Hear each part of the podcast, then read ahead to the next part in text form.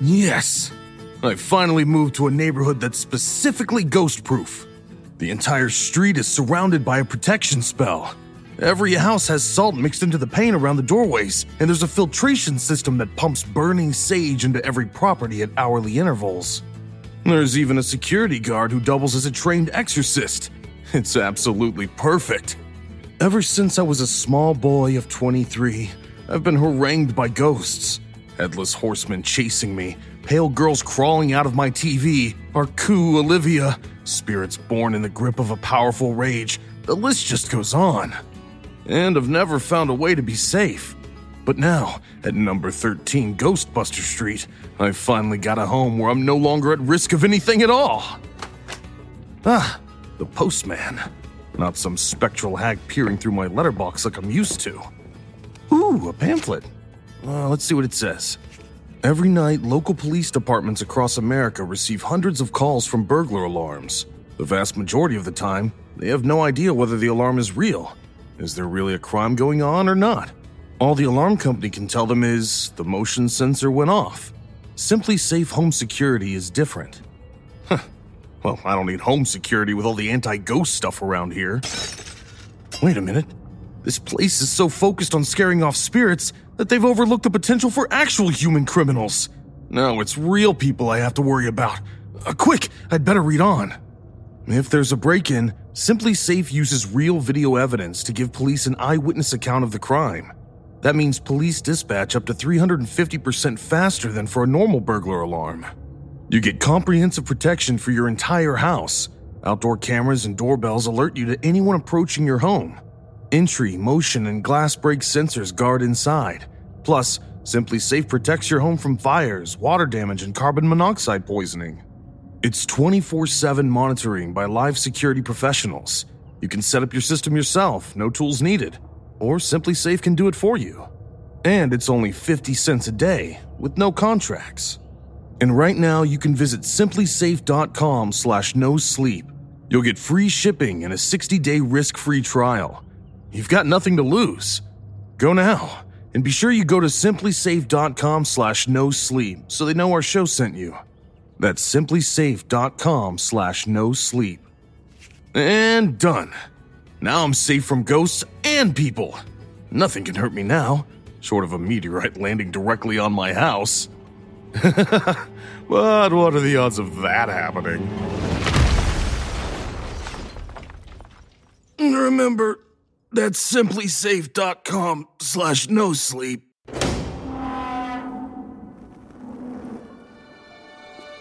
In our world, there is magic in the darkness. Sorcery and incantations which bring us closer to the essence of the night. Come enter our black magic shop,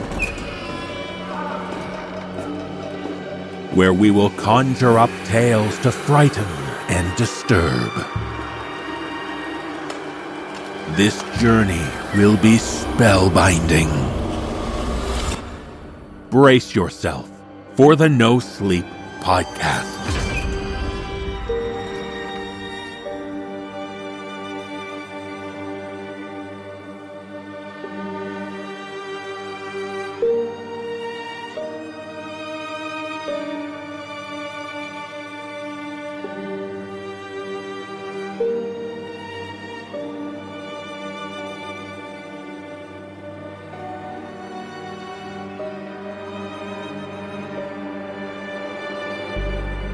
Welcome, visitors, to the No Sleep Magic Shop. I'm your proprietor, David Cummings. This week, we conjure spells for you about drawing forth the hidden entities from the darkness. Welcome to the 14th season of the No Sleep Podcast.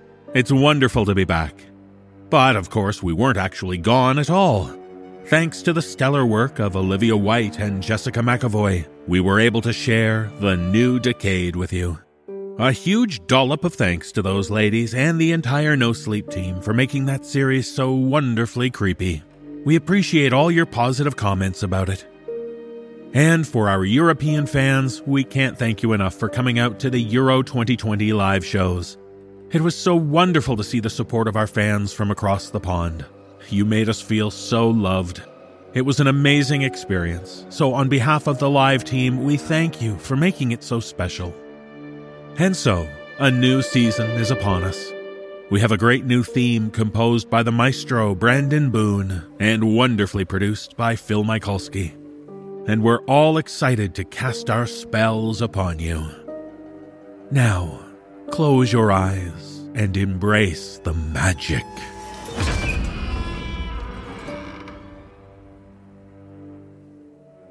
In our first tale, we discover a long lost episode of a podcast. Not our podcast, of course. But here we meet a woman whose sister ran a local history podcast. Unlikely to feature any cursed content, you'd assume.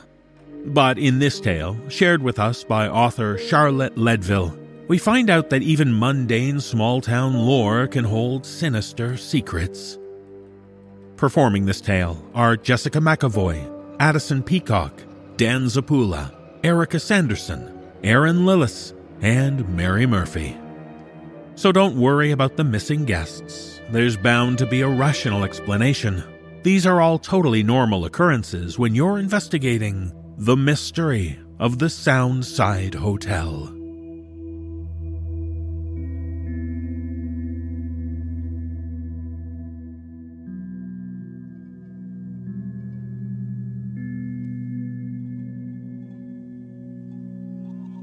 My sister used to have a history podcast in her mid 20s.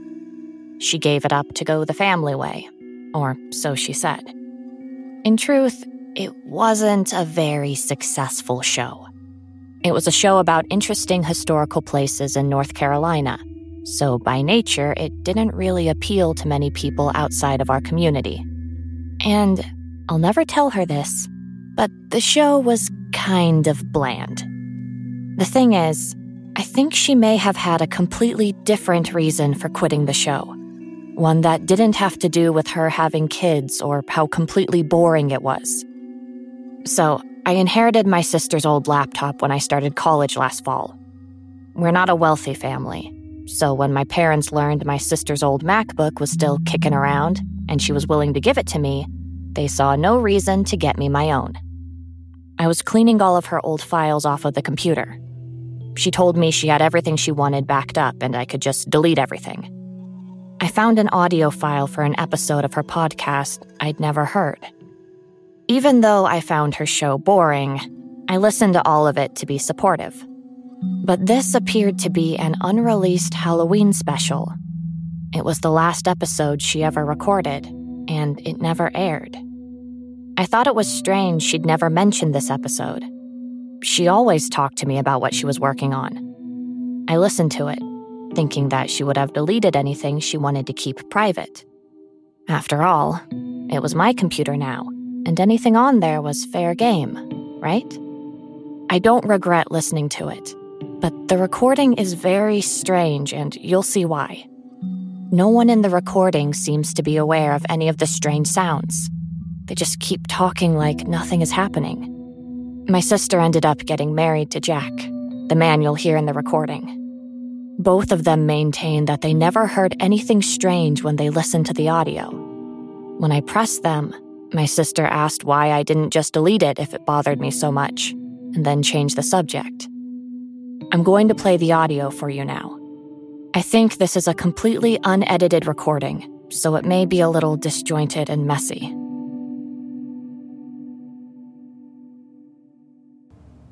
So, we're here on Halloween night, folks. Well, for us, it's a few weeks before Halloween, but we'll be releasing this episode on the big day.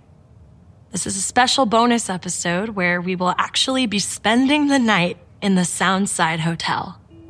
The hotel is, you guessed it, a soundfront resort on the Outer Banks that was built in 1932 and only remained in operation for about 20 years before it was abandoned under mysterious circumstances in the 50s.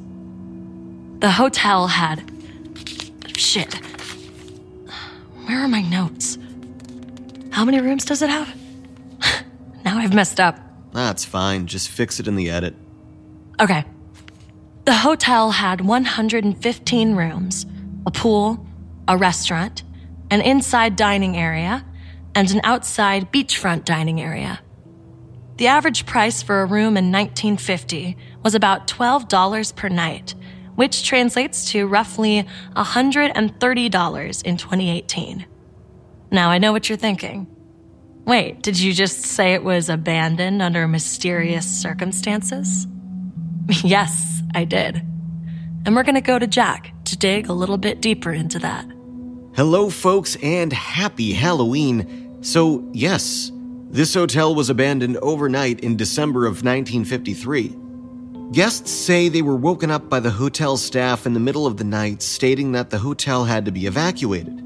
Several people who stayed there that night say that hotel staff told them it was due to a small fire in the basement. However, they also claim they didn't see any fire trucks or emergency vehicles. They were put up in another hotel a few miles away where they spent the remainder of their vacations. They weren't allowed to return to the sound side to collect any forgotten belongings. And that's it, right? That's the story? That wraps up the show? Not exactly. Some of the guests that were there that night never returned home. That's right, people. These guests simply vanished. There were five families sleeping on the second floor. It was December on the beach, so it still wasn't very busy at this time. None of those people ever returned home. However, records show that they all checked out the day before, which was anywhere from a day to three days before their checkout date. One of the families had even arrived that day. And they supposedly just up and left before even spending one night? According to the paperwork, yes. So, what happened? After that, pretty much nothing. There was little to no criminal investigation by local police into the disappearances. The owner just sort of disappeared from society, and all of the staff were let go and business stopped. The building fell into disrepair until it came under new ownership in the 60s. Right. And at that point, people started claiming it was haunted. And it really didn't do great business under the new ownership. Rumor has it that it was poorly maintained, the service was bad, the food was bad, like literally bad. Several people reported food poisoning. According to the owners at the time, this was because they had a hard time hiring and keeping staff because no one in town wanted to work there. Or if they did work there, they never stayed longer than a few weeks. I'm trying to sleep. Because it was haunted. Exactly. So the hotel closed down again and remained unused until the late 70s when it was sold again. The new owners didn't open it as a hotel, though. They hosted ghost tours here, and it's also a popular filming location. So they kind of took advantage of the situation, and to this day, it remains under that ownership, and you can still come here for ghost tours or if you want to shoot a movie. Or a podcast. Or a podcast. On today's episode, we'll be interviewing hotel staff and management, as well as recording any experiences we have here during the night. We're excited to get started. Please, just let me sleep. Jack and I are here in the downstairs lounge with Judy, the current manager of the hotel. So, are you guys paranormal investigators? We get a lot of those. Not usually, no. I have a podcast about North Carolina history, and we're recording this for our Halloween episode. Oh, wonderful. We have been getting a lot of podcasters here more recently. Seems to be the medium of choice these days. I guess I'll ask the most obvious question first. Have you ever had a paranormal experience here? Um, I I hear footsteps and knocking all the time, but I pretty much tune it out at this point. I've had one significant experience, but not as many as some other people. I sort of hoped it'd be more exciting when I started this job, but I, I am a little grateful they've decided to leave me alone for the most part. What was your experience? Okay, so um I was in the old laundry room one night. It's a storage room now. And I remember reaching for the door handle to leave and the next thing I know, I'm at the top of the hallway stairs. I don't remember opening the door or walking up the stairs, and I just stood there bewildered And then I heard a voice say, I'm so sorry. Can you show us the place it happened? Sure, let's go. So, we're standing here at the top of the staircase where Judy had her experience. I've kind of got the chills. What about you, Jack? If I start hearing voices, I might just abandon this whole thing. You know, oddly, it wasn't very scary. I, I was spooked. I called out to figure out who it was, but I was the only one working that day. I didn't find anyone else in the building, but I really didn't get the sense that it wanted to hurt me. It sounded genuinely sorry. I'm not sure for what. If it's listening, I would want it to know it doesn't have to be sorry for anything. Now I'm just kind of sad. What do you think happened here, Judy? It didn't happen in my lifetime, so it's hard for me to speculate. But a lot of people in the community and in my family think there was some kind of cover up. Something happened to those people and they didn't want it to affect tourism. Unfortunately, the only physical evidence we still have are those checkout records, which don't tell us much. Then why abandon the hotel? Why would the owner disappear? I'm really not sure. I guess there are plenty of other hotels. Do you think the police were involved in the cover up? I think they would have had to be. It's a small town. We still don't have a very big police force. And back then it was probably even smaller. And if tourism dropped off, everyone's livelihood would be at stake. We were finally bouncing back from World War II, and, and I don't think anyone wanted to give up the money. Is the activity was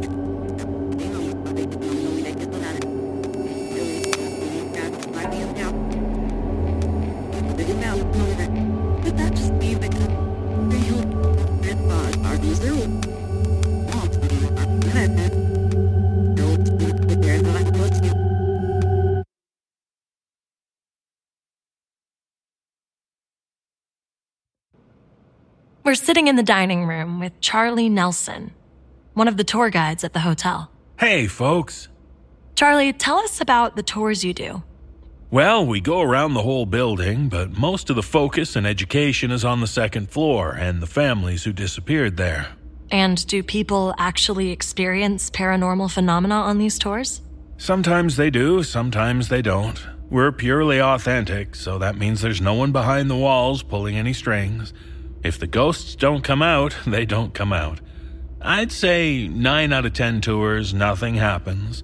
Honestly, the people who report strange experiences the most are the filmmakers who come here. They see stuff all the time. Like what?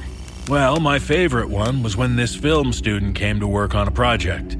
The interesting part about this is that he wasn't making anything scary. He was collaborating with a musician to make a music video. Anyway, they went out to hit up the bars in town, when he got back, his camera was hanging from the ceiling fan by the power cord. well, he was pretty livid about it because it was a very expensive camera. But Judy showed him the security footage. No one went into his room. What floor was he on? Could someone have come in through the window? Or maybe he did it himself as a hoax? He was on the first floor, but none of the outside security cameras picked anything up either. And that's not even the weirdest part. The camera turned on and started recording during the whole thing. As it's hoisted up and swings from the ceiling, you can't see anyone in the room. Well, you know, you'd see someone's legs if they were tying it to the ceiling fan. It just seems to fly up on its own. It was my room. That's weird. You're not messing with me, right? You can see it for yourself. He posted about it all online. I will concede that he's a film student and probably knows plenty of fancy camera tricks, but it's the most compelling evidence I've seen so far. Let's watch the video. Oh, yeah, yeah, of course. I have it bookmarked, actually. Let me pull it up. Let's pause the recording and just link in the show notes. Yeah, yeah, good idea.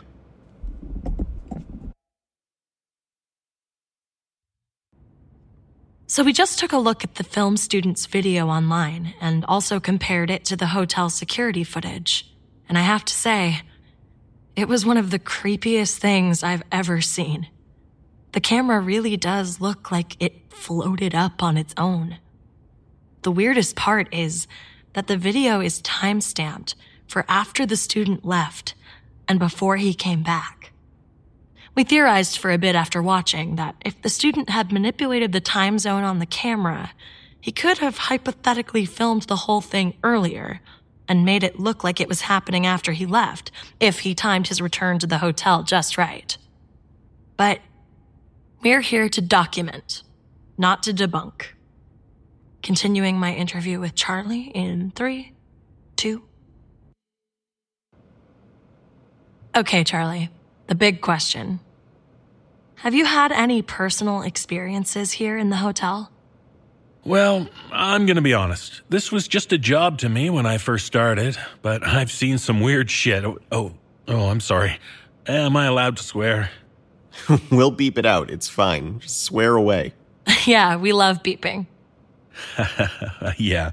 Well, I mean, the the usual shadows, voices, but the weirdest thing is the second floor painting. Painting? Well, there's these really cheap paintings. The new owners put it up just to decorate the place when they bought it.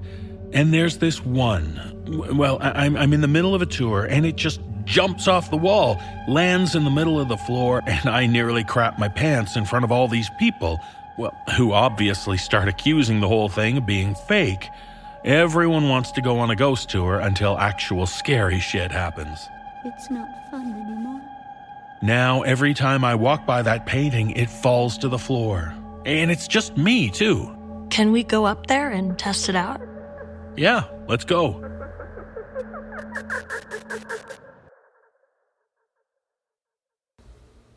So, we've been walking around on the second floor for about 20 minutes now, and nothing weird has happened with any of the paintings.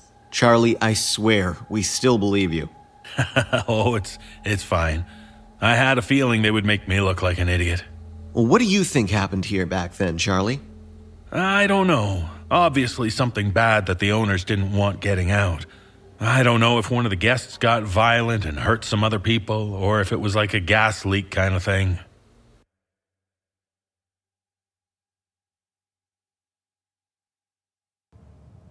So, Jack and I have settled in for the evening. We're going to leave one of our recorders going for the night to see if we pick anything up, but so far it's been kind of quiet. We booked one of the infamous second floor rooms, so if there's any ghosts here, please be nice to us. As far as ghosts and the afterlife go, what are your beliefs? Real, not real? I think if you want to believe something hard enough, you can manifest it. Or you can misinterpret everyday things for something paranormal if there's enough adrenaline pumping through your system. I think death is permanent, and most experiences people have are just products of their imagination. Wow. What? I gave you an honest answer. What a bummer. I can't believe I'm marrying you. So, if I die before you, you don't want me to visit you? You're allowed to visit me. You're the only ghost allowed to visit me. I don't have time for any other hauntings. Got myself a romantic, folks. I'm cutting this all out, I swear. I don't ever have to leave now. About you. So, I'm convinced my grandpa's spirit is still in our garage. There's just weird stuff that happens. I remember I used to hear him out there on his workbench banging away at something, and sometimes I still do, even when I'm the only one there. That's sweet. It really is. Maybe ghosts just don't bother with me. I mean, why would they? After everything you just said? Okay, stop.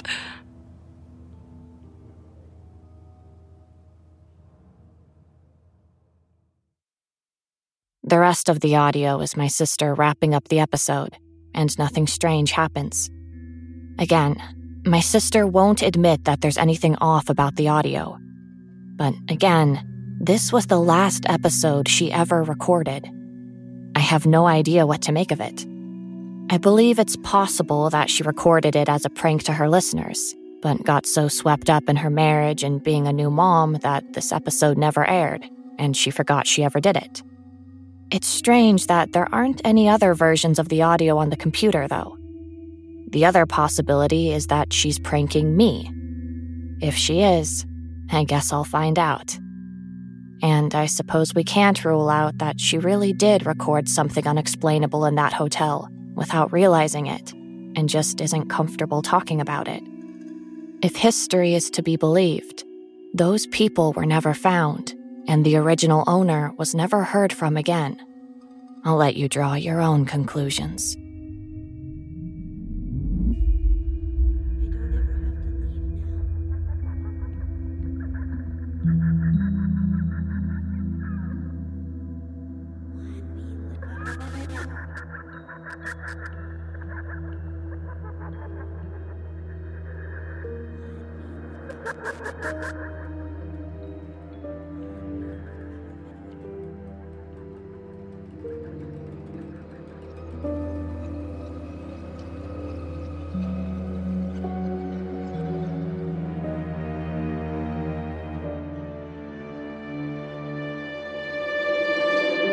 The magic will continue in just a couple of minutes. But sometimes magic isn't fun, like when it makes your money disappear.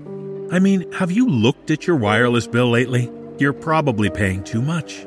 It's 2020. Network coverage is better than ever, no matter your wireless provider. So why pay more for the same service? That's where Mint Mobile comes in. They can cut your bill down to 15 bucks a month for the same premium coverage. I know what you're thinking. This is too good to be true. But these guys know what they're doing. And when I saw how good Mint Mobile coverage was while we toured the US last October, I knew this was a serious option for great service at a low price. Think about it your old wireless bill pays for expensive retail stores and overhead. That's why Mint Mobile reimagined how you buy wireless and made it all online, passing the savings directly to you. Mint Mobile makes it easy to cut your wireless bill down to just 15 bucks a month. Every plan comes with unlimited nationwide talk and text plus crazy fast 4G LTE. Use your own phone with any Mint Mobile plan and keep your same phone number along with all your existing contacts. And if you're not 100% satisfied, Mint Mobile has you covered with their 7-day money-back guarantee. To get your new wireless plan for just 15 bucks a month and get the plan shipped to your door for free, go to mintmobile.com slash no sleep. That's M-I-N-T-M-O-B-I-L-E dot com slash no sleep. So cut your wireless bill down to 15 bucks a month at mintmobile.com slash no sleep. It's the best kind of magic. Magic that puts money back in your wallet. And speaking of magic, let's cast the next spell right now. Kids can easily develop imaginary friends, especially after something as traumatic as their parents getting divorced. And sometimes those imaginary friends can take on traits that, to older people, might seem a little, well, creepy. But maybe there's something more going on than a child's flight of fancy. In this tale, shared with us by author C.K. Walker, we find out that the terror is more than just a world of imagination. Performing this tale are Mike DelGaudio, Nicole Goodnight, Nicole Doolin, Jeff Clement, Jessica McEvoy, Erin Lillis, Atticus Jackson, and Alexis Bristow. So don't worry about the voices around us or the voices above us. Just worry about the voices underneath us.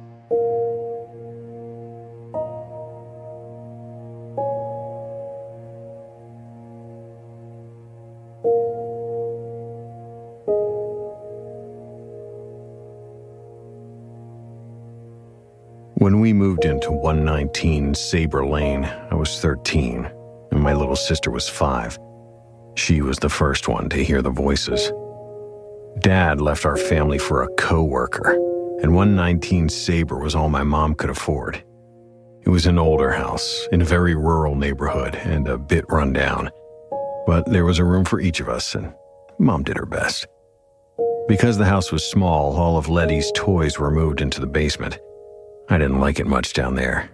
Concrete floors, cement walls, and a smell that can only be described as wet.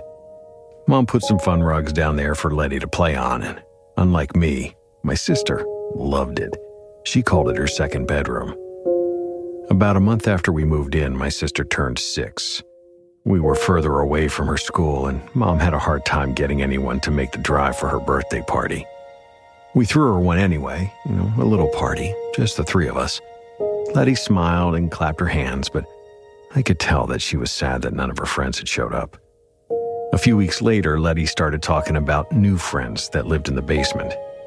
Mom told me I always had imaginary friends at that age too, and not to bother Letty about them. But I thought it was weird that hers only lived in the basement, so I decided to ask her about them anyway. I waited until a Saturday when Mom was working, which wasn't hard because she worked most Saturdays. I found Letty in the basement, as usual, sitting on a green and purple rug, racing her toy horses around a track. Hey. Hey. She smiled at me. She had a cute little cherub smile, big dimples, and a toothy grin. I remember that. Are you playing with your friends? She shook her head, black curls swinging around her shoulders. No, they're not here. Oh. I sat down next to her and picked up one of her little horses. Do they play horses with you? No, Andy, don't be dumb. Why can't they play horses with you? Because they live underneath us. I frowned at her and set the horse down. She picked it up immediately and began brushing its hair. Underneath the floor? Yeah. I hear them sometimes, especially at night. My eyes fell to the concrete. You can hear voices underneath this floor. Yeah. You could too, if you wanted to play down here with me. I stood up and slowly walked around the room, looking for vents or something that could be filtering the noise from the TV down there. But there was nothing. Nothing but a drain in the floor. Oh, do the voices come through this drain? Letty shrugged, but didn't look at me. What do the voices say? At that, she finally paid attention, jumping up from the floor and then jumping around the room as if she'd been waiting for this question for years. All sorts of things. They say hello. They say don't. They say I didn't, I didn't. Sometimes they even say bad words. Bad words? Like what? She giggled and then did a spin and sat back down. I can't say. I'm not allowed. is it is it more than one voice? Like like different voices? Yeah, a lot of different ones. What else do they say?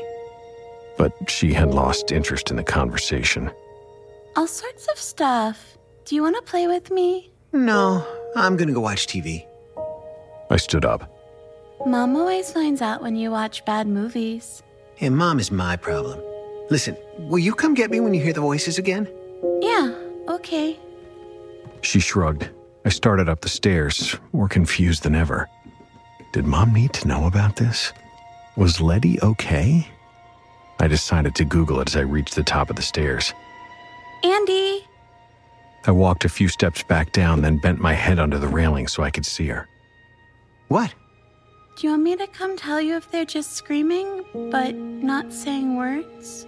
Sometimes they just scream? Yeah, sometimes. Yeah. Tell me next time you hear anything. The following Tuesday afternoon started pretty normally. I had pretty much forgotten about Letty's friends, and middle school was going to be over in a couple of weeks. That day, I saw mom as soon as I got home from school. She was on her way out the door to her second job. God, I couldn't wait until I was 16 so I could work. I wanted to help my mom and my sister, but mom said I could do that just by keeping my grades up and staying out of trouble. But I wanted to do more. As soon as the door to her car slammed shut, Letty came running down the stairs. Andy, you missed them. They were talking while you were at school. I dropped my bag on the kitchen table. Well, what were they saying? Some were saying bad words, but I heard a lady saying, I had to do it. You weren't here. What else? What else did they say? I heard a loud noise, like banging. Like a gun? No, like a thump. Thump, thump, thump. And then what did you hear? A man saying no a lot. He sounded sad. I didn't like it. Anything else? Letty shrugged. I don't know. I can't remember. Next time you hear anything, Letty, you come and get me. She frowned. You were at school. Then you get mom. Letty looked at the floor and she shook her head. I don't want to get mom. I took her by the shoulders. Letty, look at me. She did. It's very important that we figure out if other people besides you can hear the voices. The people under the floor can hear each other. Yeah, but can anyone else up here hear them? Or is it just you? They're my friends. Maybe they don't want to talk to you. Just promise me you'll come get one of us. Letty? She pulled away from me. Fine, I promise. That night, I made Letty dino nuggets for dinner and then put her to bed at 8. Mom wouldn't be home from work until almost 1, so I decided to do some investigation on my own. The things Letty said she was hearing didn't seem to be from the mind of a six year old. I knew in my gut that she was hearing something. I just needed to figure out what and where it was coming from. I decided to do some gaming since it would be boring down there sitting in the basement for hours, so I brought the laptop down. The Wi Fi strength was pretty weak, but it was better than nothing. All was quiet. I decided it must be a TV she was hearing, you know, filtering down from the upstairs somehow, because all the TVs were off now and it was silent. No voices or anything. So silent, in fact, that I fell asleep on the beanbag chair. Sometime around one, I was awoken by the sound of someone stomping down the basement stairs. Mom? She appeared at the bottom of the steps, a small but mighty woman. I sure never messed with her. Andy, what are you doing up so late? And who are you talking to? I sat up and rubbed my eyes, letting the laptop slide to the floor. Nobody. I fell asleep. Yes, you were. Do you have a phone I don't know about? Oh, I, I told you I was sleeping. She raised an eyebrow at me. You've never been a sleep talker. You heard a voice? I heard you. I heard talking as soon as I opened the door to the basement. What did I say? I jumped up off the beanbag. She sighed, leaning her body back against the railing, a bearing of pure exhaustion. I don't know. It was too quiet. Now please go to bed. I gotta be up at seven. Okay. I laid awake the rest of the night thinking one thing Mom had heard them too. The night I finally caught them was a month later. I'd been down in the basement occasionally and still hadn't heard shit, but Letty did. But it always seemed to be while I was at school. Until one day, it wasn't. My sister shook me awake at 2:37 in the morning. Her eyes were wide and her cheeks were pink with excitement. Come on, they're talking. I was out of bed and running as quietly as I could down the stairs to the basement door. As soon as I shut the door behind us, I turned to Letty on the stairs. What were you doing in the basement in the middle of the night? She frowned at me, pulling her cute little eyebrows together.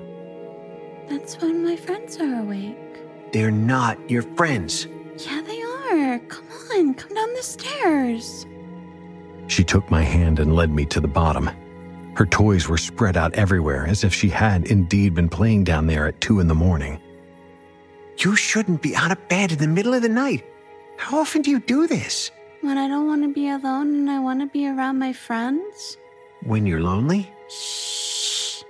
You have to be quiet if you want to hear them. She pulled me to the center of one of her rugs, and we sat down cross legged and facing each other. What were they saying? They were talking about their babies. They have babies? Letty nodded. Sometimes I hear the babies cry. We sat in the silence for a few moments. Letty, do they ever talk back to you? She looked at me and frowned. Sometimes. Does it ever seem like they can hear you? I don't think they can. Then she put her little finger to her lips. I didn't have to wait very long. It came up through the floor beneath, just like she said. A long, slow wail, and not as quiet as I would have thought. It was the keening of something suffering. What is that? I jumped up from the floor and Letty grabbed onto my hand, pulling me back down. I waited again. There was nothing until I could make out a woman's voice. She was hysterical. The baby is dead. Why? The baby is dead. Then a man's voice, flat and uninterested. It is dead. Letty picked up one of her Barbies and began changing its clothes, as if she'd heard this shit every day or something. I listened for a few more minutes, but there was nothing. Another hour, but all silence. Letty had already fallen asleep on the rug beside me. I carried her to bed, then tried to fall asleep in mine. But all I could think was there were people living under our house. I hemmed and hawed about telling mom. She was under a lot of stress, dealing with so much and on no sleep. I didn't want her to worry until I had evidence to back up my claims. I spent all my nights in the basement. And she noticed. My grades started to slip. I barely acknowledged my own 14th birthday. And when I did, it was to ask for something, even though I knew it was hard for her. I begged mom to get me a cell phone for my birthday that year. And she picked up extra shifts to get it, but I got it. I felt awful for my mom, but I needed something that I could record with. And over three weeks, I collected the following recordings. His body was going. No, it's missing. I didn't know him. You tell him. Where am I? I can't. You can't. You.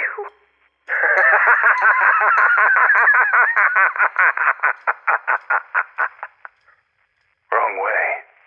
Where is that? I can't. I can't. Please, show up. He can't hear you. It just goes down. Where am I? Fuck you, bitch. You, and you never will. Is it forever? Where? What is that thing? I don't want to go. Where am I? I just wanted to know. We can't. And screaming. Lots and lots of screaming. I started to think that maybe there was a tunnel under the house, like maybe people used the tunnels to cross our rural area. I asked our neighbors and my teachers, but everyone said there were no underground tunnels. I thought I could hear the voices best through the drain, but I recorded from a few different corners of the room and it didn't seem to matter. They were all just coming up through the floor. And then, one night, I heard someone die. I know that's what I heard. I wasn't recording at the time, but I still remember every word. Please. Please. No. Let me back. I'm the only one. And you're several. You can't. You can't. He kept yelling it the whole time, but I guess they could. I don't know what they did to him, but he went from yelling to moaning to what I would later understand was a death rattle. And then, a few minutes later, a man said, He's back. I was scared. I was confused.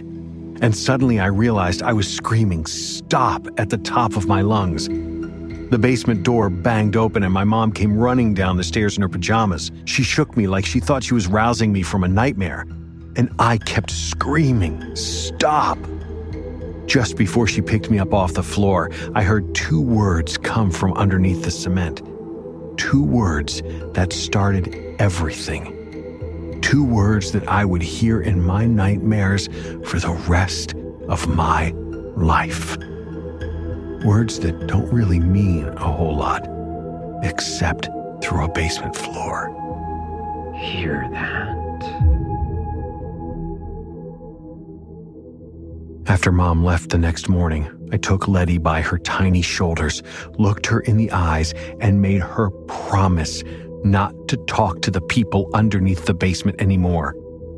I told her that they were bad people who would hurt her. She nodded, watery eyes blinking rapidly, and then promised she wouldn't. Even if they talk to you or try to get your attention, you don't talk back, okay? Okay, I promise. I'll be your friend. You don't need them. Will you play with me? I'll play with you. And I'll start taking you to the park so you can meet some kids your own age. The park is too far away. Mom has to drive us. Then I'll, I'll carry you.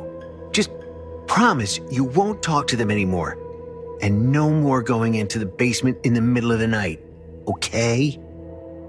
But it didn't matter what she said, because two days later, Mom came home and wanted to talk to me about something. She made good points, but I argued anyway. It's just temporary. No, I won't live with him. Just until the end of the school year. No! Letty needs me here, and so do you! And what about what you need? All the nightmares, the screaming. Your grades are horrible, Andy. Maybe being at Dad's for a few weeks will help center you. His new place is much closer to your school, and you can see your friends more. It won't be so bad, right? Mom! This isn't up for discussion, Andrew. I'm worried about you. She rose from the kitchen table as if that was it. We were done. No way in hell. I am not leaving you guys here alone. Mom, there are people living under our basement. I've heard them through the floor. Letty's heard them too. Oh, stop it, Andy. Don't bring your sister into this. It's true. I have recordings. The other night when you heard me screaming, that wasn't a nightmare. They were they were killing someone down there. That's enough. Listen, if you just if you listen, you'll hear it. Wait, let me get my phone. I said that's enough. Just listen, Mom. Please. She said nothing, but she didn't move either. So I ran to get my phone from my room. I played her the recordings, all of them. She told me they were clearly from a gangster movie on TV or a crime show. She accused me of trying to trick her, to scare her, to scare my little sister. Please, Mom, just just ask Letty. She'll tell you I'm telling the truth. And your version of the truth is that there are people living in a room underneath our house. I hesitated. It might be more like a, a tunnel or something. My God. Why won't you believe that? Uh, Maybe it's left over from the Underground Railroad. Andy, that is not what the Underground Railroad is. How do you know? And this is Oregon. Mom, please. Next time I hear them, I'll come get you. Mom sighed, and in that relaxation of her face, I saw her collapse a little inside. Her sadness, her desperation to take care of us. Please, Mom, don't make me go live with them. Lauren is nice. Lauren is a bitch. Andrew. I saw her try to find the swell of energy she needed to yell at me for what I'd said, but her reserves were gone. And after letting my name linger limply in the air for a moment, she closed the argument. Go pack. But Go. Your dad will be here in an hour or so. Out of sheer pettiness, I packed as little as I could get away with. Dad's house wasn't my home, and I didn't plan to stay long. I would beg him, and he didn't really want me or Letty around anyway. It wouldn't take much. I knew it wouldn't. Andy, where are you going? I looked up from my bag of boxers and t shirts to find Letty hanging in the doorway. to Dad's, just for a little while. Am I going too? I licked my lips. How could I tell her I was leaving her alone when I just promised not to? I'll be back really soon, Letty. Tears filled her brown eyes. But I don't want you to go. I walked over to the doorway and knelt down to give her a hug. Do you remember your promises? She nodded her head fervently and buried her head in her stuffed dinosaur. And never at night, right? Okay, Andy. Okay. Mom said I'm coming back this weekend to stay over on Saturday night so she can work. So I'll see you on Saturday night, okay? Okay. I hated my dad's.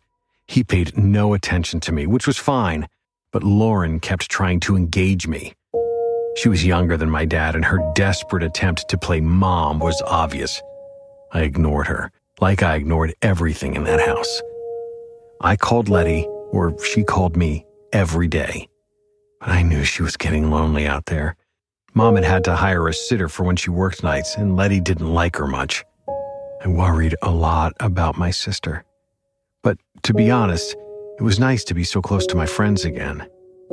Sometimes I forgot about Letty and the people under the basement.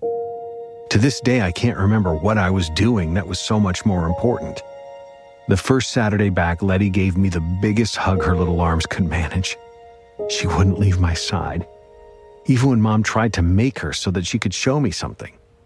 I asked our landlord for the most recent survey of this property. She gave it to me, and I want you to look at this, Andy. Mom turned the laptop toward me. I had no idea what I was looking at. What does all this say? It says that there's nothing underneath our house. There are no rooms or tunnels, just dirt. but, Mom! I showed you this in the hopes that you would drop your prank. Do you really want to scare your little sister? I'm not scared. They're my friends. They are not your friends. She pushed away from me, and her chin started to wobble. They said you're not my friend. They said you left me and they never would. I had to leave you. Mom and Dad made me. Are you seriously talking to them? Did you break your promise, Letty? I'm all alone all the time. You're mean to me and take away my friends. Stop! Both of you. Now, I don't know who started this, but I want it to end. We have a two year lease here and we have to manage. If you two are scared of the basement. I'm not scared. Mom gave her a cutting look. If you two are scared of the basement, then we can board it up. Move all of Letty's toys to her room. But there's no room. We'll make room, Letty. Now go outside, both of you. Fine. Come on, Letty. Letty had a stash of plastic fairies in the dying garden no one had time to take care of. I hated being outside there.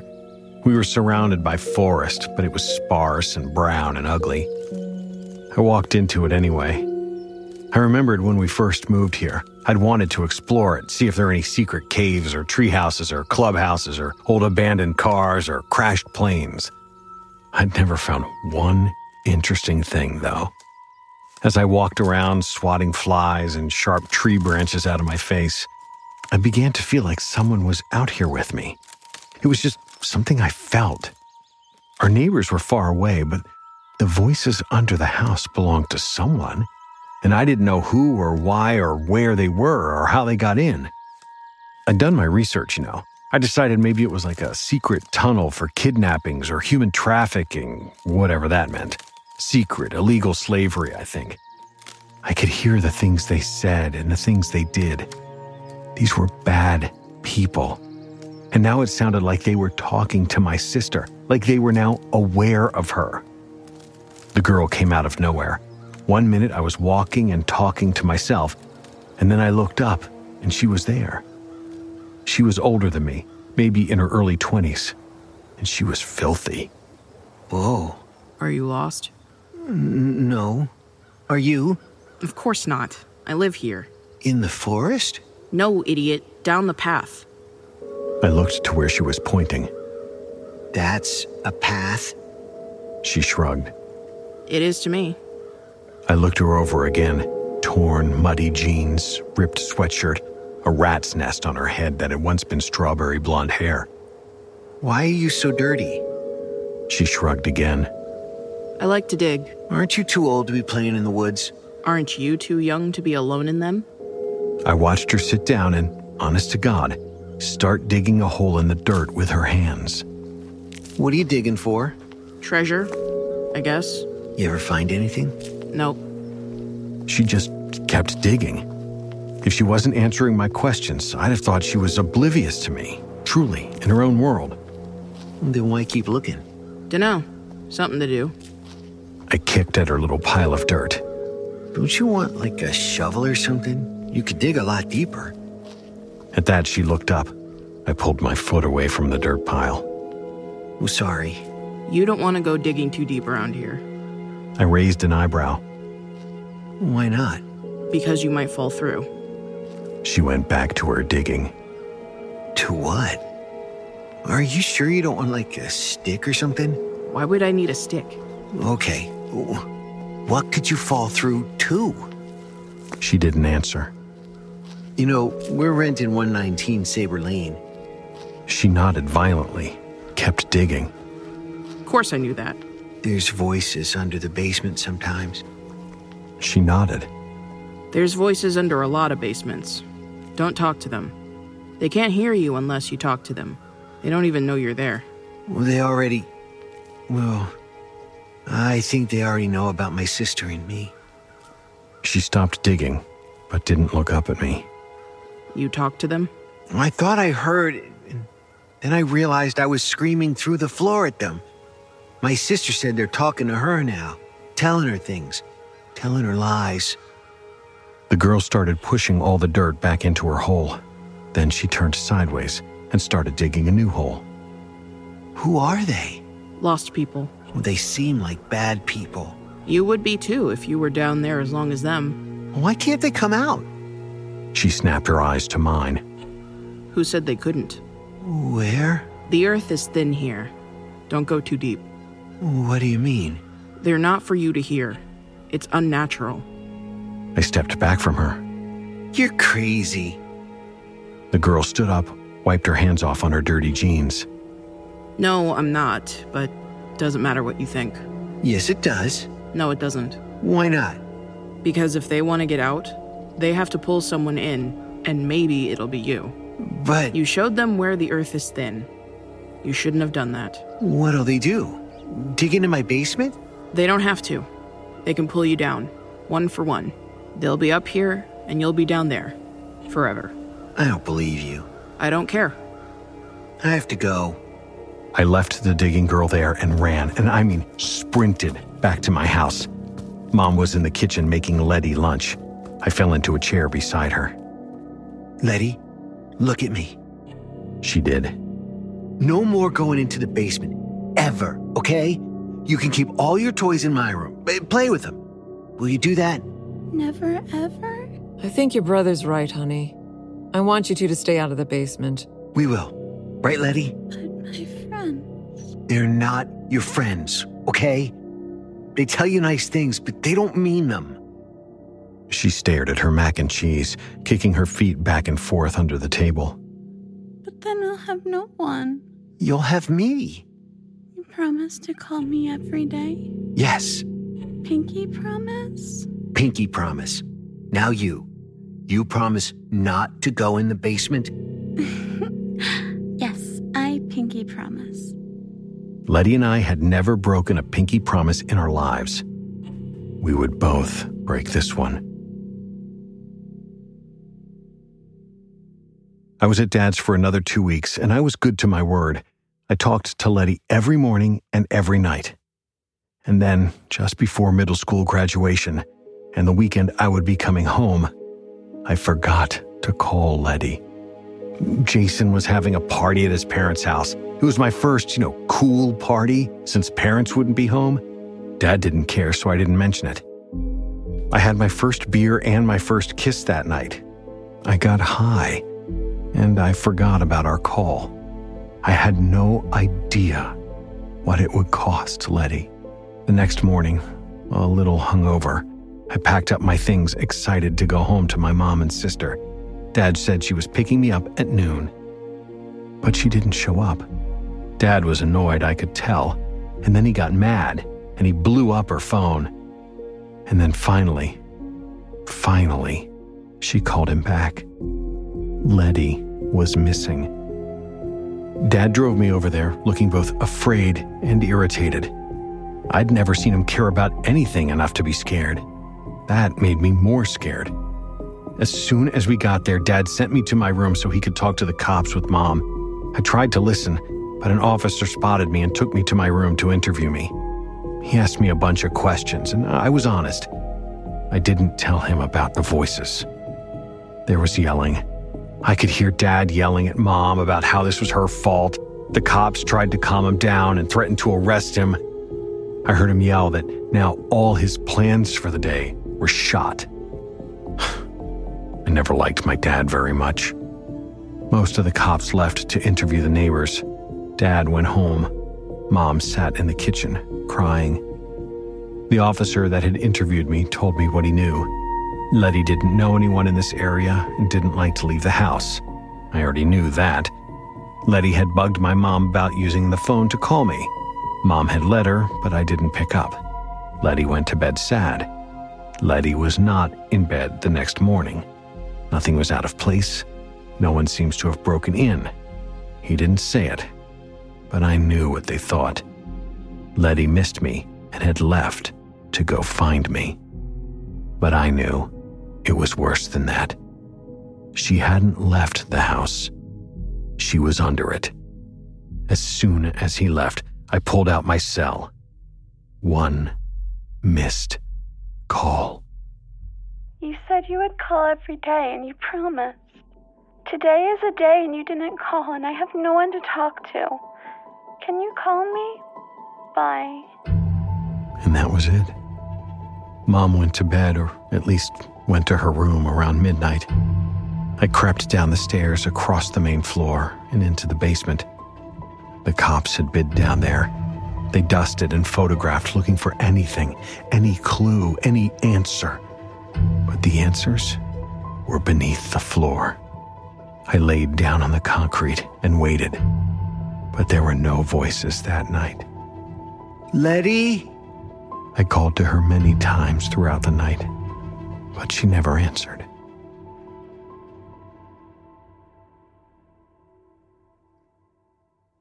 Weeks went by. I was dead inside. I slept in the basement. Mom was beyond caring. And the voices were back, but I no longer recorded them. I yelled at them to ask about Letty, but they never heard me. And I never heard her. So then I wondered maybe she had run away to find me. Maybe some nice family took her in and she's still too scared to tell them her real name. Maybe, maybe, maybe. I saw the digging girl again about a month later. Mom had gone numb, and I hated being at the house with her. She wasn't even sad, she was just empty. So I had to get out. I went out into the woods because I'd been thinking about what the digging girl had said that the earth was thin here. Don't dig too deep. Well, maybe I wanted to dig deep. Maybe I wanted to fall through. Just like last time, I found her digging. It took a couple of days, but I found her. My sister's gone. I know. From the news. My friend told me. How do I get her back? She laughed. I noticed the hole she was digging was much deeper than before. You can't get her back. Well, then maybe I'll dig a hole deeper than yours. Dig until I fall through, and then I'll find her. Even if you fell down there, you would never find her. Why not? Because that's the point, dummy. I watched her for a moment. What is that place? She stopped digging and looked up at me thoughtfully. It's sort of like hell, I guess. If you're lost or angry, you go there. What does it look like? I don't know. It's hard to see. Like a cave system, maybe. Really dark and cold, and it's a terrible labyrinth. You never know where you are and if you've been there before. How do you know all of this? And the souls down there with you, they're lost too. Sometimes they're cruel, sometimes they're indifferent. It's much better up here. I swallowed. Were you one of them? She started giggling. It was a hysterical sound. I backed away from her, turned when I had enough distance, and started running away. But I heard what she called after me just before the wind took it. Don't talk to the man in the woods. He doesn't know where he is yet. But I didn't see any man in the woods.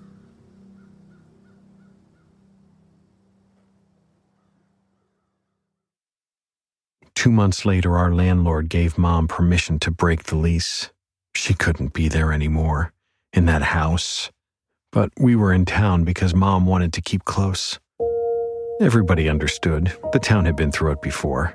Someone else went missing a few years back. Everyone knew what had happened at 119 Sabre Lane, so no one rented it. I snuck out of our apartment at night sometimes and walked there. I did start to see a man in the woods, but his back was always to me, and he was never moving, just standing, looking at something. I avoided him.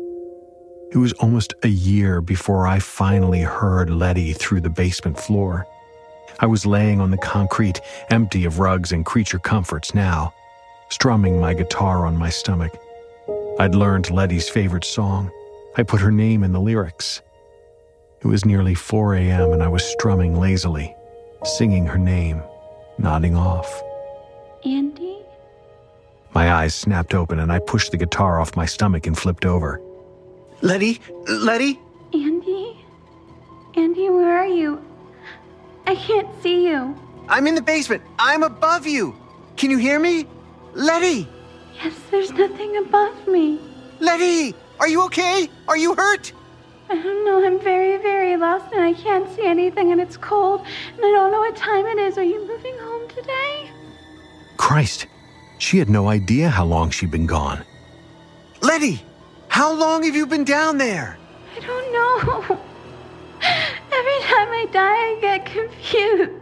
Every time you die? Yeah. I die a lot. Fall down the holes a lot. Something follows me like an animal. I stay away from people now. I'm sorry. I'm sorry, Letty. Why did you go down into the basement? You promised.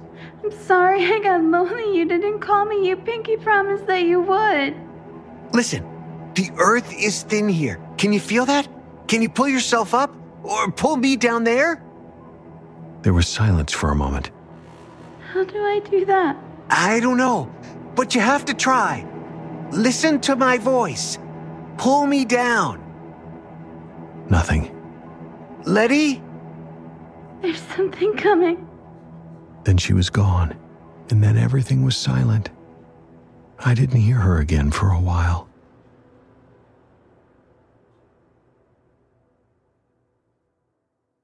The house eventually got rented, and I couldn't sneak in anymore. I looked for the digging girl a lot, but she was rarely around and barely answered my questions before breaking into insane laughter. The man in the woods started to face me. He started moving. He even tried smiling eventually. When I turned 18, I rented 119 Sabre Lane. When I turned 25, I bought it. But I never had a family or even a girlfriend. I spent most of my time in the basement, talking to the floor. I wanted someone to hear me, to pull me down there. But the earth didn't seem as thin anymore. They never heard me, and no one pulled me through. My mom got remarried when I was 30. I was happy for her, but I skipped the wedding. Instead, I stayed home with expensive digging equipment I'd rented that weekend. I turned up the earth. I dug as deep as I could on my property. But it was just dirt and more dirt. The digging girl showed up the second day on the edge of my property watching me, interested in the dig, I suppose. She was older now, almost 40, but still dirty. When I told her what I was doing, she laughed. That's not how you fall through. I never did figure out how you fall through, and the digging girl eventually moved on. The man in the woods left too. I talked to Letty about four times over 30 years. Oh, I lived for those days, and they were so few. She was always six years old, and she was always confused. She never stayed underneath the basement because she said bad things live up here. Every time I talked to her, it was harder to hear her. The earth was thickening, the veil was closing. Our last conversation was the saddest one. I was almost 50, and Letty thought I was our dad. I told her how much I loved her and missed her, but she just kept asking for Andy. She wouldn't believe that I was Andy. She thought I was lying to her, tricking her. She started crying. She told me that Andy must have abandoned her, and if he didn't love her anymore, that she was never coming back. And she said some things I couldn't understand because she was crying too hard, and her voice was so faint. And she was right. She never did come back. And within a year, the voices were gone altogether. so, I guess if there is a lesson here, it's this. If you hear voices under the floor, don't talk to them. Board up the house and move away. I live in an apartment in Portland now, far from the thin earth of the countryside. I still wake up sometimes to screams, but they're always mine.